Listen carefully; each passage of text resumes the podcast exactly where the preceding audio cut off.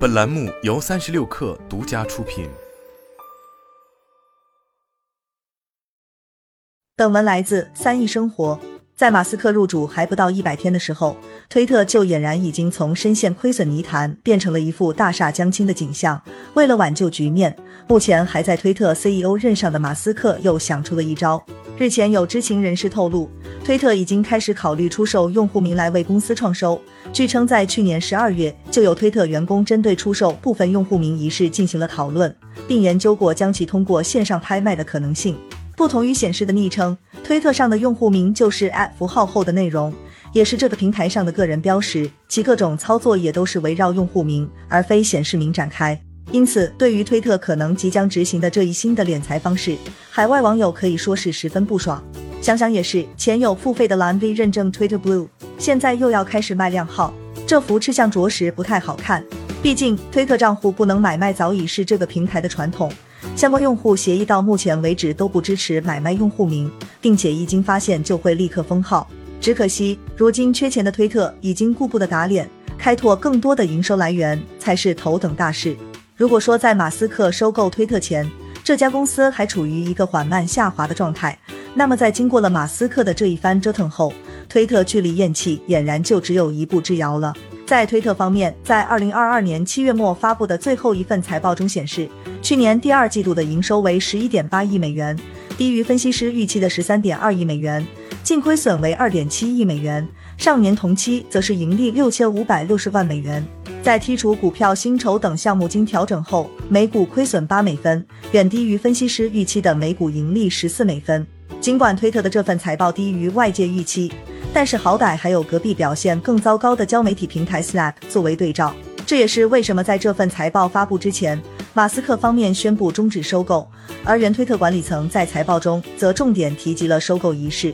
并着重强调收购必须要被完成。当然，最终的结果是推特原管理层和股东套现走人，换成了马斯克如今坐在这个火山口上。买下推特的马斯克发现，这家公司的境遇似乎与预想的有不少差别。甚至他直接在推特上表示，每天亏损超过四百万美元，由此也掀起了推特的大规模裁员。如果说裁员前的推特是人员臃肿，那么裁员后就是人手突然不足了。用《华尔街日报》记者的话来说，推特现在看来是连企业公关部也都裁撤了，所以最近除了可以采访现任和前任员工，都要不到任何写稿可用的官方回复。现在的情况就是马斯克在按照他的想法在改造推特。但诸如阻止用户在该平台推广其他社交媒体、不再执行有关疫情的虚假信息治理等政策转向，导致用户逃离推特，广告商反对推特。据市场调研机构 Insider Intelligence 的预测，这个平台未来两年或将流失超过三千万用户。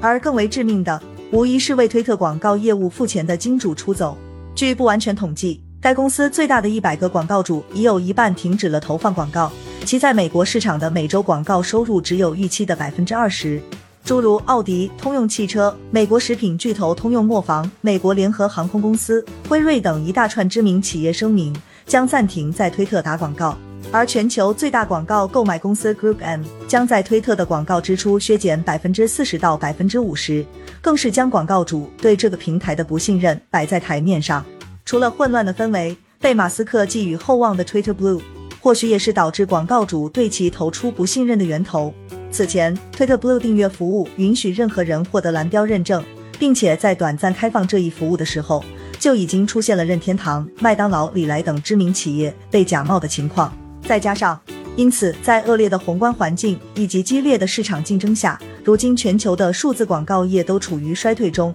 所以推特的广告业务似乎暂时也指望不上了。内外交困下，推特方面想出售卖用户名，或许是一个确实可行的方案。要知道，马斯克对于微信的推崇是溢于言表的，因此他势必也对腾讯的发家史有所了解。早期，腾讯的 QQ 靓号业务无疑是重要的营收渠道，毕竟对于一个社交平台而言，能够标榜身份的标识必然会受到追捧，而 QQ 靓号就是那个能够提升身份辨识度的工具。从本质上来说，QQ 靓号就与英雄联盟中的皮肤，特别是稀有皮肤一样，起到的就是装饰作用。它的价值也是由其所依附的平台来决定。同理，作为拥有九亿用户的推特，同样会有相当多用户有在平台中让自己与众不同的需求，而有趣的用户名自然就会满足这部分用户的需要。更妙的是，推特如果要出售优质用户名，必然不可能从现有的活跃用户下手，而是只能从僵尸账号上开头，